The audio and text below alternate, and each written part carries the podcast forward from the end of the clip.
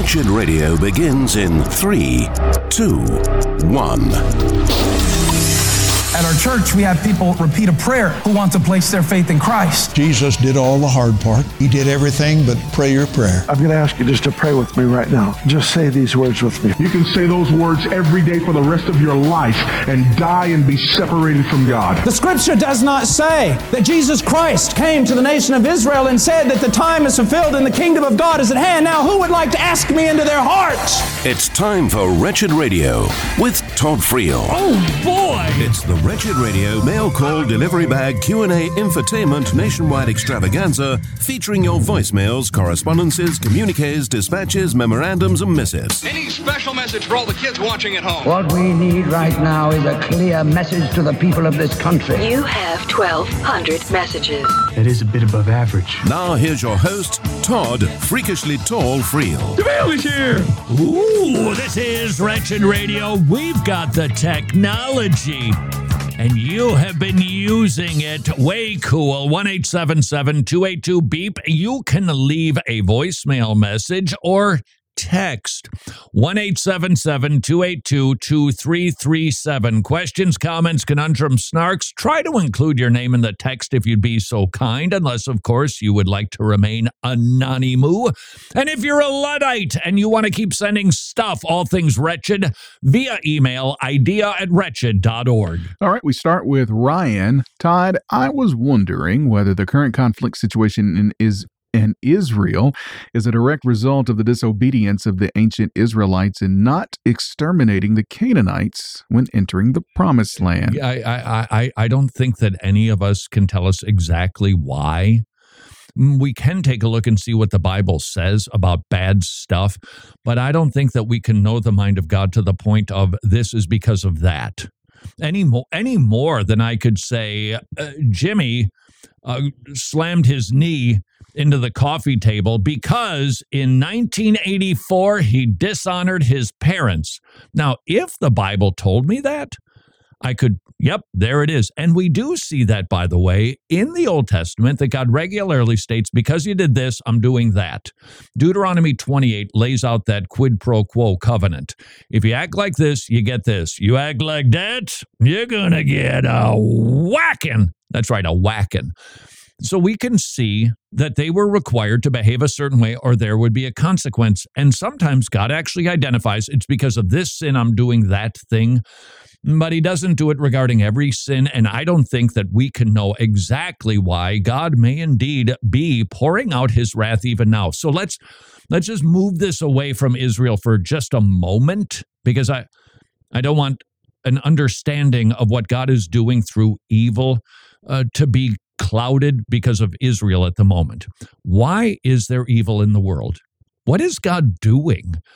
When wicked people like Hamas do terrible things to Jewish people, well, we have to take a look and see what the Bible says. I think there are at least two reasons that God does or permits, just to simplify things, such evil atrocities. Number 1, Romans 1:18, he is even now pouring out his wrath on those who do not obey him. Right now, God is pouring out his wrath on people before they die and go to hell because they are outside of Christ and they deserve it and God doesn't sin by doing it.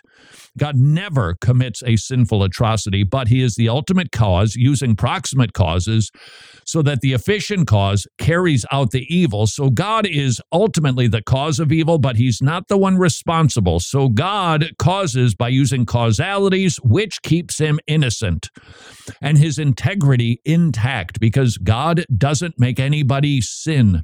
He'll use proximate causes that impact an efficient causer to commit an atrocity. So, sorry, I'm going to go back to Israel for a moment. Who's who in this this this drama that we're seeing unfold in the Middle East? Well, God is the ultimate cause. If God didn't want a, a, a city to be attacked, they wouldn't be attacked. Now, when I say want, it's not like, oh God, this is going to be fun to watch. But no, no, no. But if it is, if, if it is His divine desire for His eternal purposes, well, he's he's not sinning by being the ultimate cause. Who's the proximate cause? The proximate cause can be many things, including the devil. It could be a bad worldview. It could be the religion of peace, which isn't peaceful at all. Those are proximate causes that therefore inform or motivate an efficient causer who carries it out. So the efficient cause would be the terrorists. God is the ultimate cause. The proximate cause is, I think it's pretty safe to say, the devil and the religion of peace. The efficient causers are Hamas. Now, may, maybe this will be even clearer for you. Consider the crucifixion of Jesus Christ. Who's the ultimate cause? of the worst atrocity ever committed? The answer is it pleased God to crush his son, to bruise his son. So God is the ultimate cause. But wait a second, what those people did was sinful. Did God sin? No, because you notice he didn't carry out the atrocities. He was the ultimate cause. He ordained those things. The proximate cause would be, again, many things, and some of these we can't always identify, but uh, the, the religion of Islam had become a legalistic system. Why? Well, because God simply restrained illumination and he didn't sin in doing so. So if you had wicked, hard hearted Pharisees, self righteous individuals, it, would be because God, in part, did not grant to them salvation and he didn't sin in doing so. That, that, that would be a proximate cause. The ultimate cause would be the Romans and the Jewish people who shouted, Crucify him. So when we take a look at evil, we understand that God is ultimately the cause of all things because that is what the doctrine of sovereignty teaches us. But we also know that He's perfectly pure and righteous. And we also see, and by the way, if you go back and read Article 3 of the 1689 London Baptist Confession, they had this nailed back in. Uh, Jimmy, what year was the 1689 London Baptist Convention written? Was it 1689? Bingo, that's ah. the one right there. So what, what is it, 18, and 19? So 350 years ago, they had this figured out that God causes by using causalities, maintaining his righteous innocence. And now we return to the general concept of evil. God, through causations, allows, if you will, permits evil, just for shorthand, evil stuff to happen because he's even now pouring out his wrath. But there's other things that he's doing. Evil can be an act of kindness.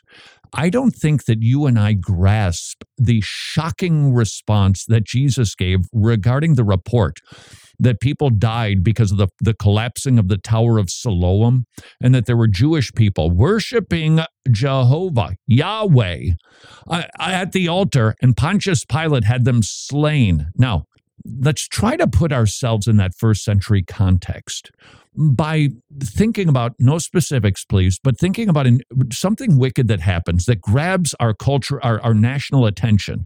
Something was done so wicked, and we are all just aghast. Even even the pagans are like, "Whoa!" Now imagine Jesus were walking this earth the 21st century, and the news reporters approached him, put a microphone in his face, and said, "So, so, how, how do you explain this, Jesus? I tell you the truth. Repent, or you're going to perish too. Whoa. Whoa. So, what is God doing in evil? He's calling people to repentance and faith. It is an act of kindness. And we've seen this. Maybe you've even experienced it. Maybe you're the one where something really bad happened. God got your attention and you done got saved. That's what God is doing with evil in the world. Now, again, we're keeping this separate because I can't say God is doing this to Israel because I don't think we speak, we can't speak in generalities when it comes to evil. I, I think everything is custom made. Bad stuff. Now, remember, there's sinful and non sinful calamities. A, a, a non sinful calamity would be the weather, for instance. A sinful calamity would be a human being doing something atrocious. You see these reports from Oklahoma you look at the decimation of a tornado, but there's three homes that are standing totally intact. Why? Because God determined those three people didn't need their houses demolished. He knows why. I don't. So we can only look at biblical explanations of why evil exists. Now, there's more reasons, of course. But what about evil for the believer? What is God doing in those things? Well, many things, frankly, but he's preparing you for ministry so that you can comfort those who go through the same stuff and you can share the comfort that you received through your calamity, or he's producing something better in you. Uh, Heath Lambert, uh, paraphrase from his book, The Great Love of God, said, When calamity is done, you never have less, you only have more. Why? Because God, in His kindness, uses those events, whatever they are, to grow His children in, in the things that we maybe put in the back seat. God says, uh uh-uh, uh, these are the important things. I want you to grow in Christ's likeness. We want comfort and ease. He wants Christ likeness. He wants us to have love, joy, peace, patience, kindness, goodness, faithfulness, gentleness, self control. We want safety. We want security. He wants fruit and he'll use those things for that end. That is a general treatise on evil. Can I now, returning to Israel, say Hamas is lobbing bombs attacking Israel because they, their ancestors, years ago, uh, didn't slay the the Canaanites totally? Um, I, I can't do that because the Bible doesn't give me permission. But if I had to say, give me a yes or no, I would say no because of Ezekiel 18. Uh, that that there's the people who didn't slay the the Canaanites, the pagans, like they should have, like they were commanded to do. That was their sin, not this generation's sin. And so, because of Ezekiel 18, I would be inclined to say, no, I don't think so. This is Wretched Radio. So there you are on your Googler machine trying to find a restaurant. What do you look for? Ratings and reviews. If it gets lots of stars, positive reviews, chances are pretty good you're going to go there. Question Would you be inclined to go to a restaurant that had a 98% approval rating and rave reviews? I suspect you would. Medi-Share, affordable biblical health sharing, has a 98% approval rating. 400,000 members strong, sharing one another's health care bills, saving billions of dollars over the years, saving families on average $500 a month. And 98% of the members of Medi-Share give it a hearty thumbs up. I encourage you to call them and see if Medi-Share is right for you and your family. 1 844 Bible, 1 844 Bible for Medi-Share. Hey, hey, thank you so much for listening to Wretched Radio today, you handsome devil, you. Now, look, we rely on you. We rely on partners just like you to keep this circus on the air, reaching all of our tens and tens of listeners with the life changing gospel of our Lord Jesus Christ. And many of you have already blessed us by purchasing resources from our Wretched store, and we are so grateful for that. But I humbly ask if you could consider becoming an ongoing monthly gospel partner. As a nonprofit ministry, you can be assured that we steward every single dollar you give faithfully. No private jets. Your gifts go directly toward our mission of preaching the gospel, equipping others to preaching the gospel, and strengthening the local church. Together, we can save souls for eternity, even if we have to drag them kicking and screaming. Learn more about what it could look like in your life to become an ongoing monthly Wretched Gospel partner by visiting wretched.org slash donate, or you can text the word wretched to the number 44321. Wretched. Amazing grace. Amazing gospel. Ah, some good news. Two encouragements from the Tomorrow Clubs. They have hundreds of weekly kids' meeting clubs in Eastern Europe, but now they've expanded to Africa and the kids are swarming the Tomorrow Clubs. They have never seen greater attendance than the hundreds of new clubs that they are opening up in Africa. That should encourage all of us. The gospel is going forth and reaching kids in unreached places. Encouragement number two. Would you like to become a Tomorrow Club's ministry partner?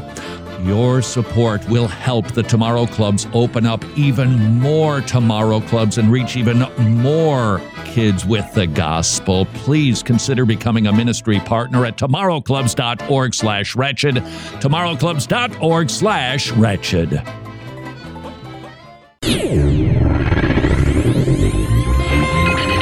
Know your church fathers.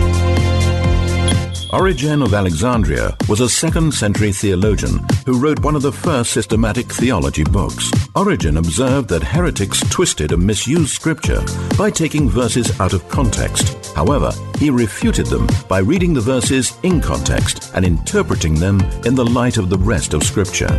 This is Wretched Radio with Todd Friel. Sorry, it's allergies or I'm getting a word. This is Wretched Radio. I'm sensing, Jimmy, tell me if I am correctly divining that you have more questions about Israel that were beep talked 1 282 beep, text, or sent to ID at wretched.org. Am I sleuthing this correctly, sir? Yes. I figured as much. It's it's the subject that is on all of our minds. Uh, and I think that it's really, really, really, really easy for us uh, to perhaps draw conclusions that we maybe don't have permission to. We we can understand in general terms the specifics, the exact details of what God is doing. I, I don't think they're there, but I'm going to go a step further, Jimmy. it has to do with eschatology. Mm. Am I right? Uh, mm, Eh, maybe not. mm. Eh, Well, there you go. Proof of cessationism. What's what? Was it a text? Was it a beep? Was it a what? Uh, this was an email. This was an email. This is from Jonathan. Uh, Todd, should we pray imprecatory Oh, prayers wow. against Wow. Hamas? Wow. Against Hamas, should we pray imprecatory prayers when we're told to love our neighbor? I I, I think the answer is um, they commingle. I, I do think that imprecatory prayers they are in the Bible. I don't think that there is anything that would indicate that the book of Psalms has some psalms that aren't appropriate for us anymore. Now, there needs to be certain criteria that qualify an individual for being the recipient of an imprecatory prayer, a, a prayer that says, God, deal with them severely if necessary. I mean, really deal with them. And then we typically see, uh, sorry, I can't remember what the number is. It's somewhere between 1 and 150. The, the psalm that shows a progression where the psalmist was pleading with the enemies. Um, hey, hey, guys, uh, can we work it? please don't. Hey, please don't hurt women and. Hey, you guys. And they don't heed the encouragements of the Jewish people to not act wickedly. And now they're at the gate. Now they're banging down the door. Now the psalmist offers an imprecatory prayer. And so I think that we need to recognize it. Sh- we shouldn't be walking around going, that person cut me off. God slay them. I don't think that qualifies for an imprecatory prayer, but is it? let me just try to let me let's just use a little bit of human reason for just a second. There's somebody at your door and they mean no good. And you open up that door and they kick you out of the way to go do nefarious things in your house.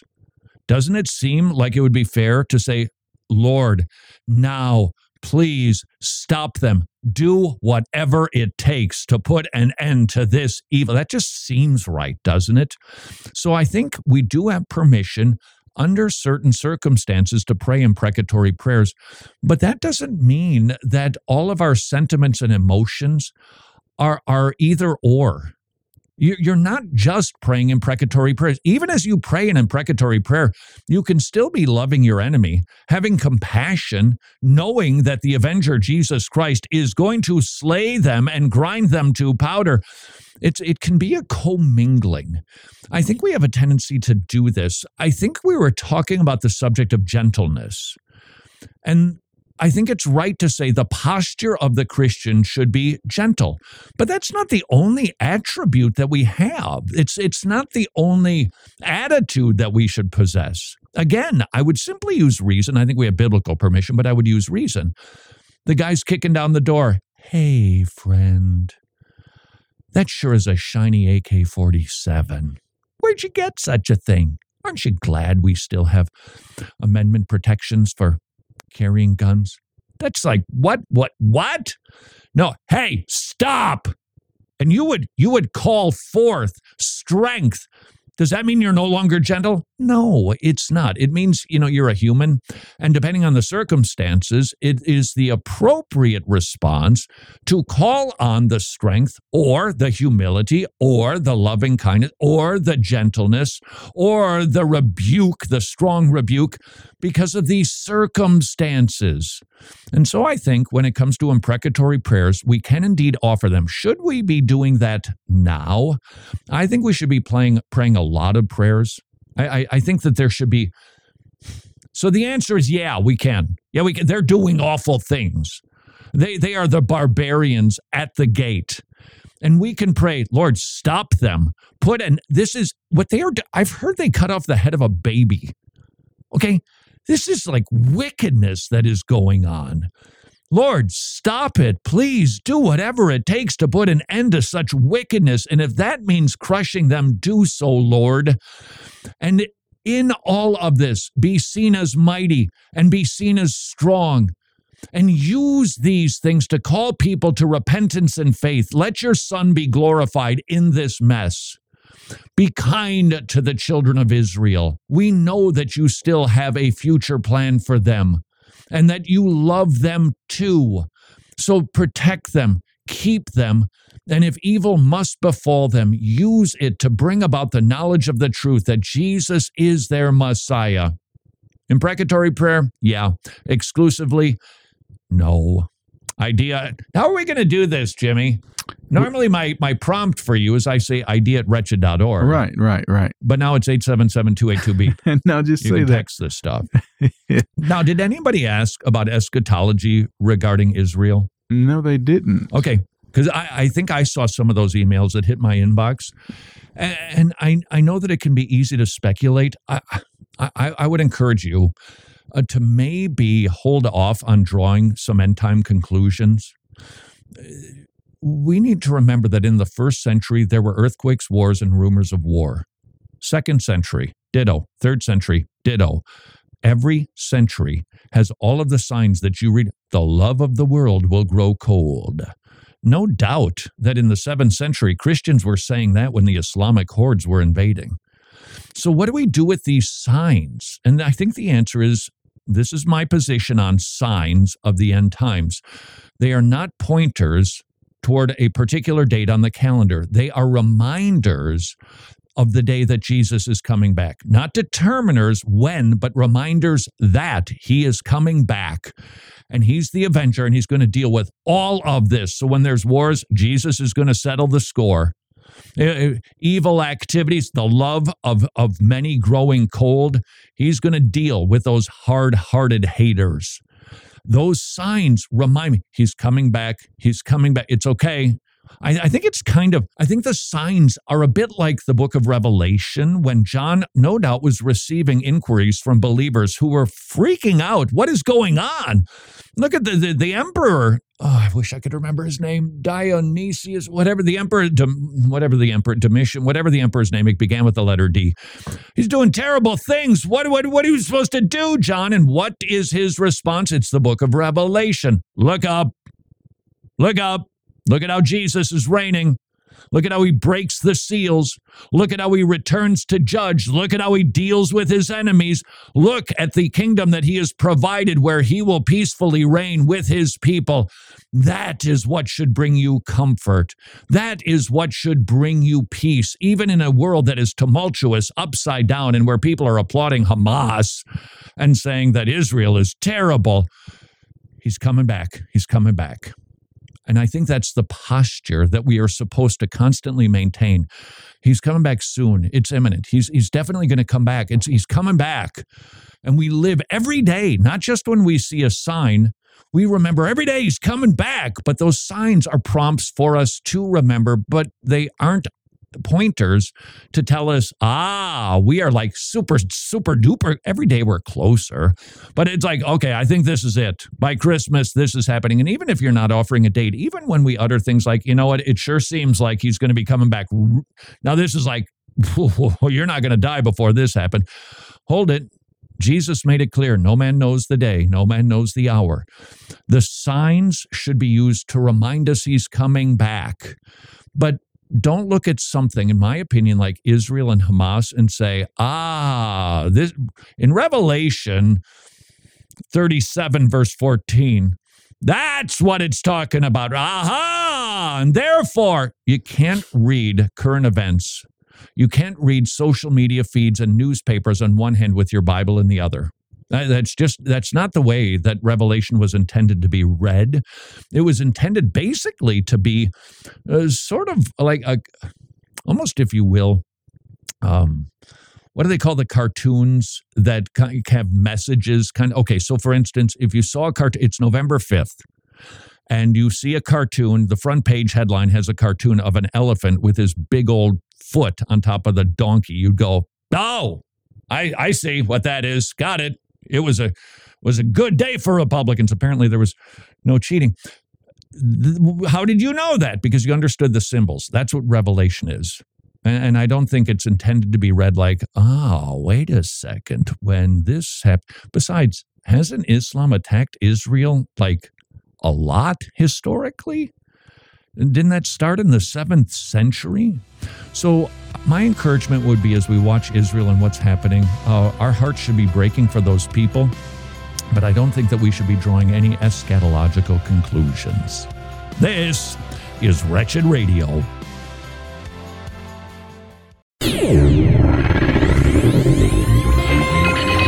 Lexicon Pneumatology is a study of the Holy Spirit Scripture reveals that the Holy Spirit is a person, not a force or manifestation, and He is God, the third member of the Trinity. His work is not to provide emotional highs or show up in glory clouds or gold dust. The work of the Holy Spirit is to bear witness to the Savior, Jesus Christ. This is Wretched Radio with Todd Friel. Text us. Do anything but just text us. You're welcome.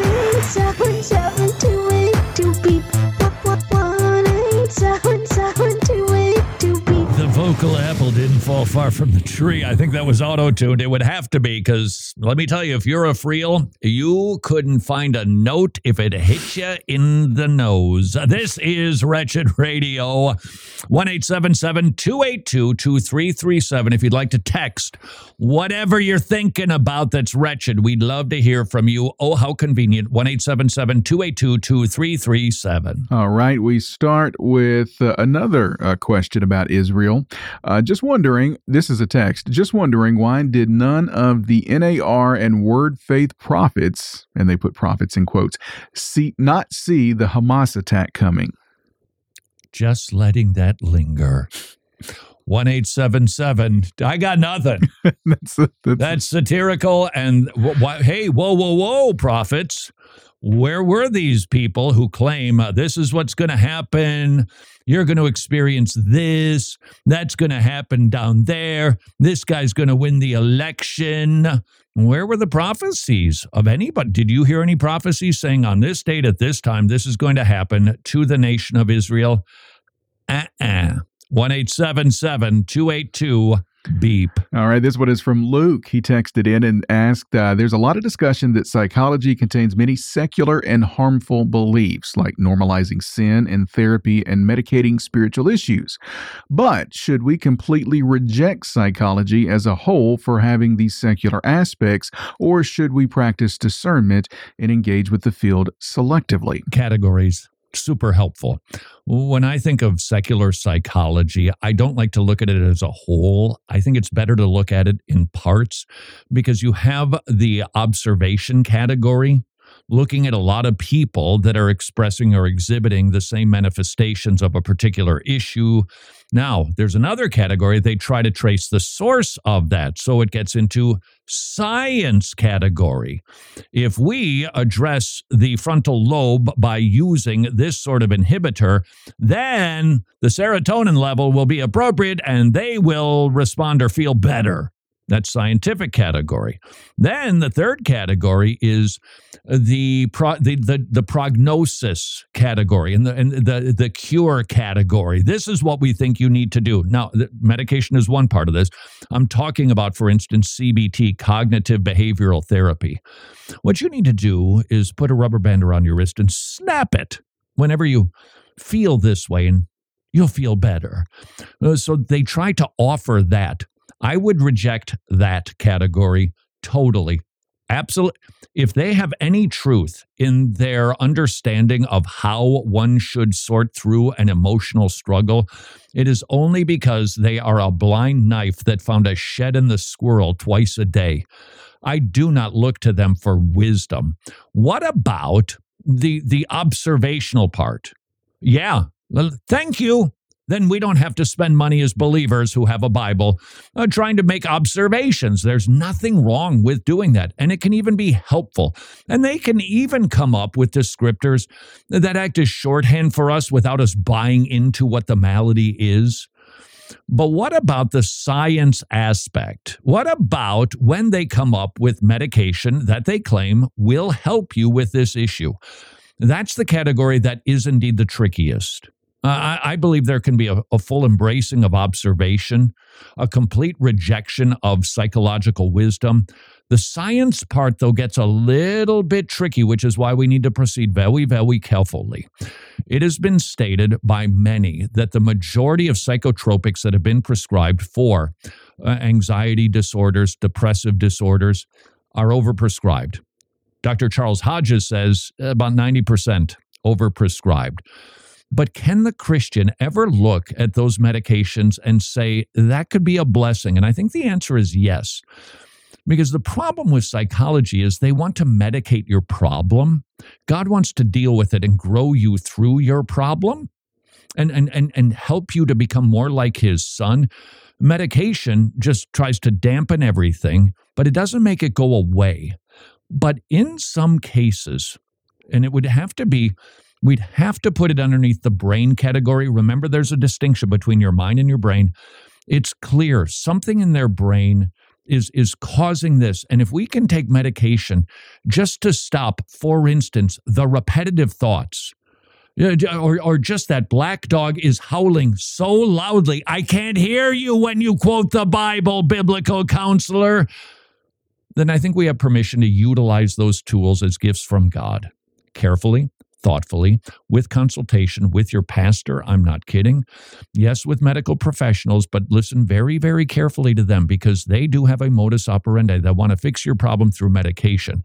If we identify those times, and they're more rare than they are normative, when an individual just needs that so that they can then go to work on the issue of the mind not the brain. So the brain has been medicated to just get it into a place where now information can be received. Then you still have to go to work on the issue. So medication never makes the issue go away. If you need that in order to download good theology to apply it to your emotions and situations so that your mind uh, starts being informed differently, then I think you can use that medication. And I'll go a step further we need to be careful. Look, I, I could rail long and hard on the overprescribing of medication, but even as I do that, I want to be mindful. It's not a shameful thing if you need that. Okay, you're just because it's been so wildly abused, and it has, doesn't mean that we should hear about somebody in our church who needs that in order to go to work biblically on their issue Oh, you take that. Let's let's not do that to those dear ones. Idea at wretched.org. All right. Uh, this next question is a uh, text as well. It uh, is about Halloween. Todd, will you please talk about Halloween? I don't celebrate, but I have some many friends and family who do, and would just love to hear your thoughts on how to handle not doing it when the rest of the world is. Uh, this is going to fall underneath adiaphoron.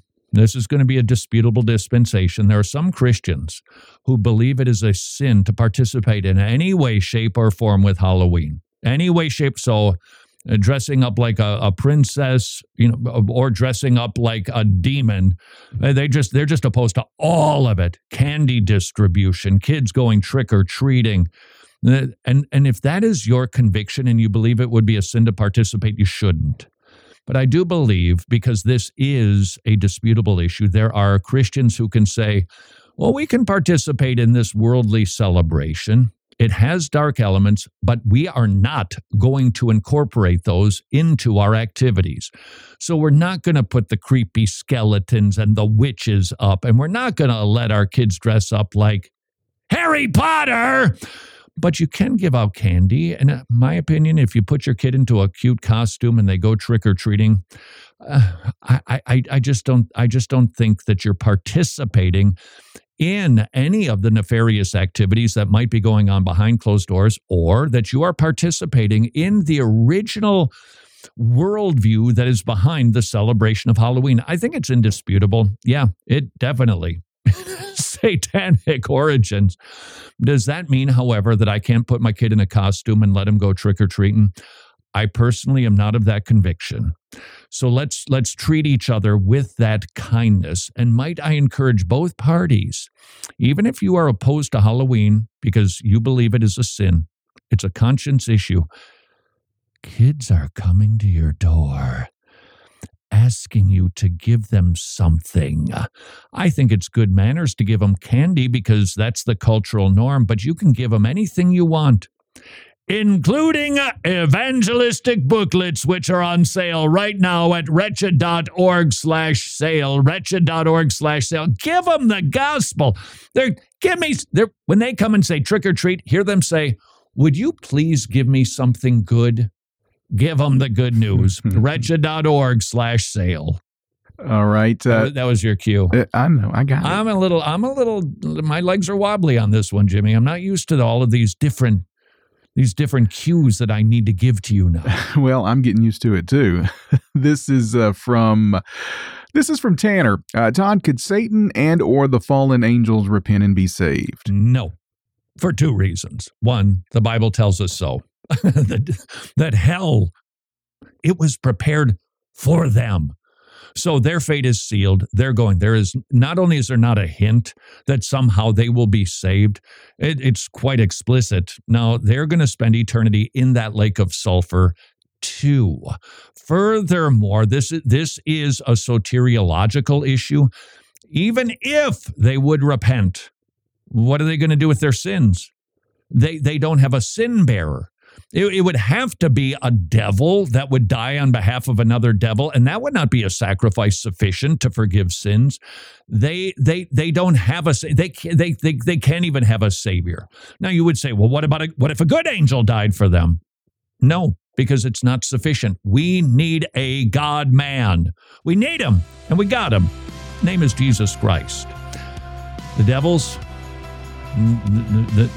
they're never going to heaven. That's why they shudder. This is Wretched Radio.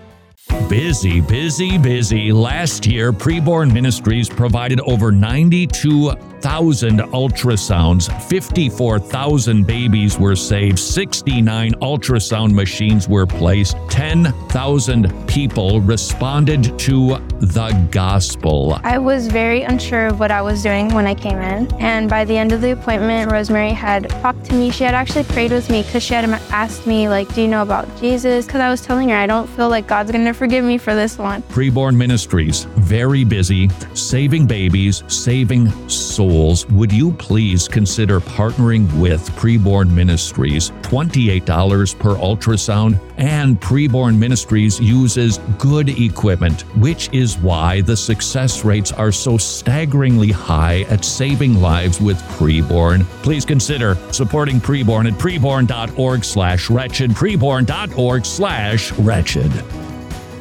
Hey, hey, well, October is here. That means pumpkin spice everything everywhere you look.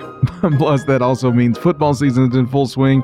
Oh, and of course, the Devil's Day is coming up. That's right, Halloween is coming up, and I don't have to tell you that Sugar Hype kids are going to be coming knocking on your door whether you like it or not, so you better be prepared we've got a way to help you send them soaring higher than any cavity induced candy you could ever give them. I'm talking about giving them gospel booklets from Wretched. You can give them the treat of all treats this Halloween the gospel of our Lord Jesus Christ.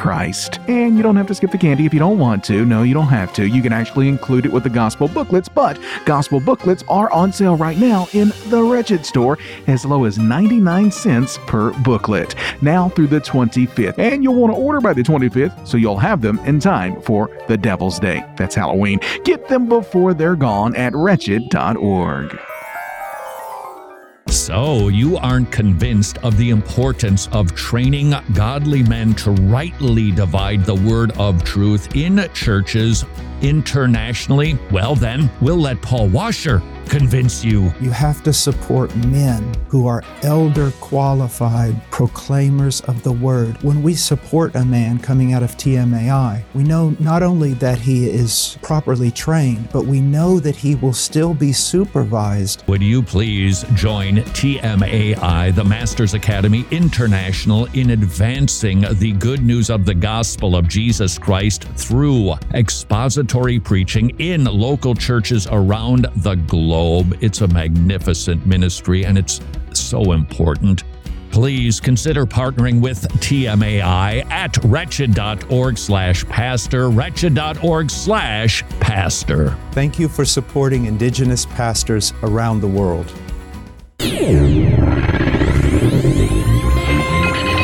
Hermeneutics. Hermeneutics is the art and science of interpreting Scripture. When reading the Bible, begin with these three questions What does it say? What does it mean? What difference does it make? Many common mistakes can be avoided with basic hermeneutics. This is Wretched Radio with Todd Friel. 1-877-282.org. Mm, I'm not getting this. This is Wretched Radio. Send whatever you want to idea at wretched.org. Don't forget, you can now text us. How sweet is that? 1 282 2337. All right, we start with a question from Adrian, and uh, you've got a file in your folder in there that goes along with the question. But Adrian is wanting to know, Todd, what your thoughts are on the Charity Gayle song. Oh, the Charity Gayle song. Oh, ho, ho, ho. Who's the, Charity Gayle?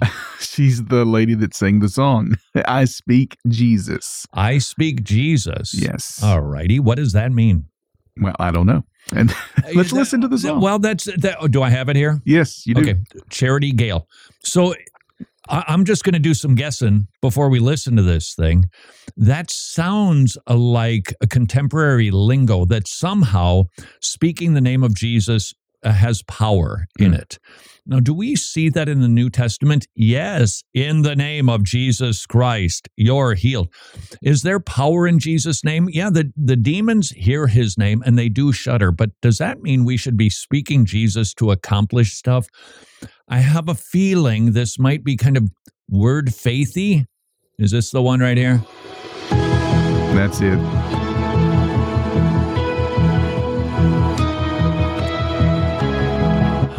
Is the introduction? I don't remember. Please don't repeat this. Uh.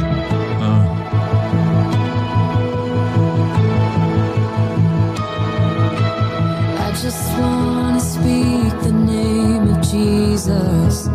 Okay, there's nothing wrong with that. I just want to speak the name. I love Jesus so much. I, I just want to say his name, the beautiful name of Jesus.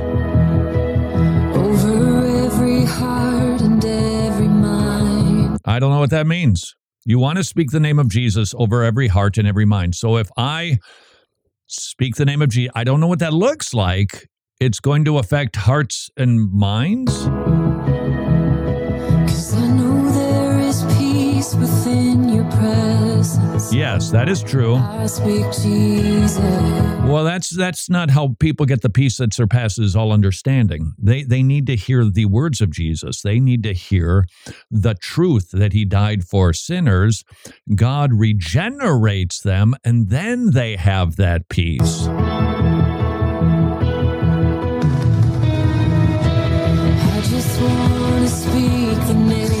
Jesus.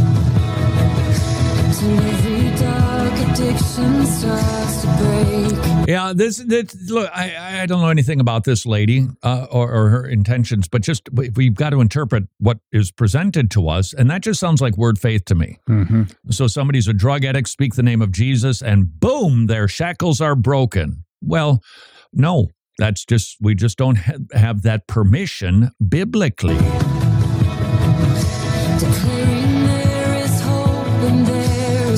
Okay, that I agree with. Okay, all right. I can declaring there is hope and there is freedom. And run to Jesus. He'll, he'll, he'll set you free indeed. Believe in Jesus. Yes, I believe in proclaiming Jesus, but speaking the name of Jesus, it doesn't have any sort of capacity to do something mystical or magical. Now, if that isn't her intention, maybe she can call 1 877 282 BEEP or text her response to 1 877 282 2337. All right, this next question comes from Emma. Todd, my husband wants me to get a full time job. We have two kids. Uh, we have two kids, two years and eight months old. It would help financially, but I want to be honoring to the Lord first and foremost. So, can I get a nine to five and still be a keeper at home and raise my children in the fear and, ad- and admonition of the Lord? Boy, I really don't want to enter into this fray. This is this is family business. So, in an effort to potentially provide something helpful, let me just pull back and make some general comments about working mothers. First of all, sir, just I'm just laying the groundwork here. Sir, she is working when she's at home. To think that she isn't working, our concept of family and, and what makes a Christian home is radically different than biblical days. It was a little entity, it was a corporation unto itself.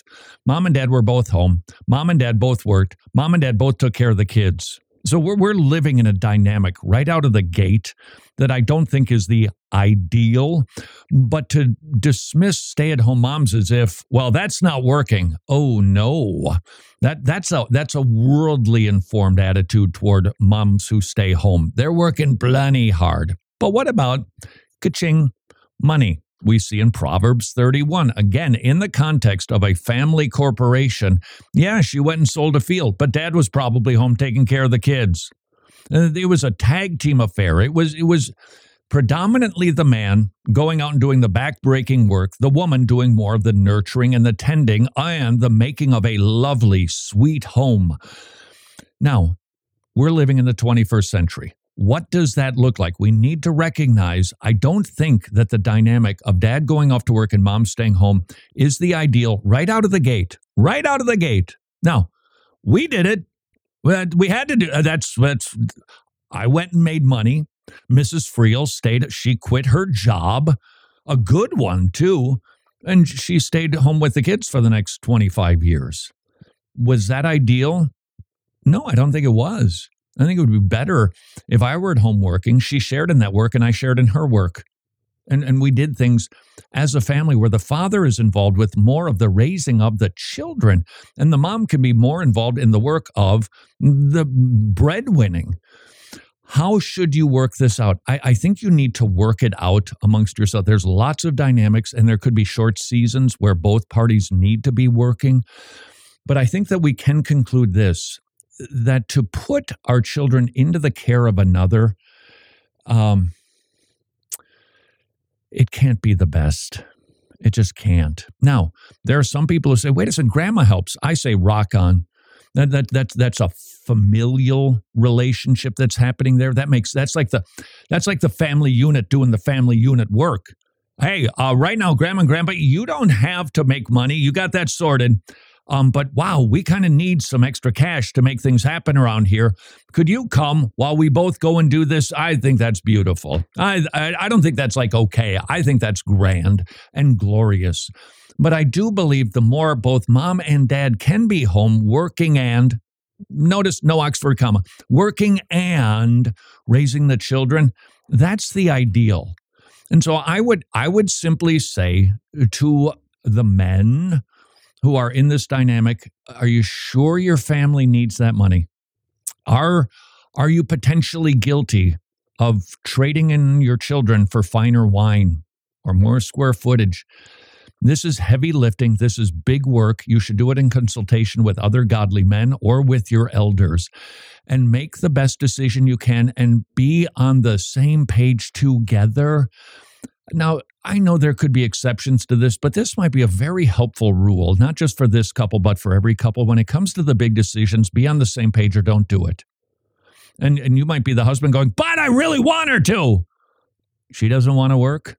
I don't think you're being wise by forcing her.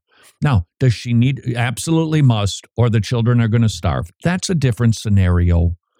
But the scenario of you just one or two, because it will enhance your lifestyle, it will help you make ends meet or even put an inheritance in the bank for your children, which is a good thing, unless you're on the same page with the big life decisions, you do well to not move forward. Jimmy, you got anything you want to add to that? No, I mean, other than the fact that I think, you know, we, we do follow the idol of comfort. Um, you know, society's told us you got to be able to go on these types of vacations and do this type of thing uh, and, and be comfortable. And I think that's why so many two parents. Yeah, I we don't know about this particular couple. Right, right, right. But I, yeah. I think that's a general observation. That's that's pretty trustworthy. Yeah, and and and accurate.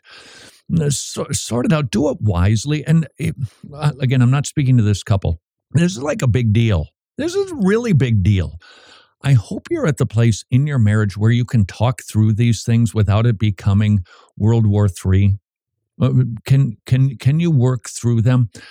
Uh, my encouragement to you, sir, is don't be harsh and severe in these conversations. Don't be a bully in this deal. This she wants to be with her kids and your kids. Uh, that's not a terrible thing. So if you're getting into fights and yelling at your wife because what do you mean you want to stay home? Are you lazy? Are you kidding? She wants to stay home and nurture and teach your kids about Jesus. And if you're the wife, I would encourage you don't be scared when he expresses himself. Let him. That's how you work through things. If, if you don't want him to like let it, let him express his reasoning for it, or you just automatically dismiss it and reject it, that's a communication that is not going to take either of you very far. But with both parties submitting to King Jesus, with both parties saying we want to do this as biblically as we can, and therefore we will come to an agreement that is satisfactory to both parties, then you should be able to have a harmonious conversation about a very, very big decision. And I would add this go seek out some wisdom from some gray hairs in your church. Let them download their wisdom into your life. Just learn from them, and you will be proverbial wise, and you will come to the best decision and conclusion for your family. And until tomorrow, go serve your king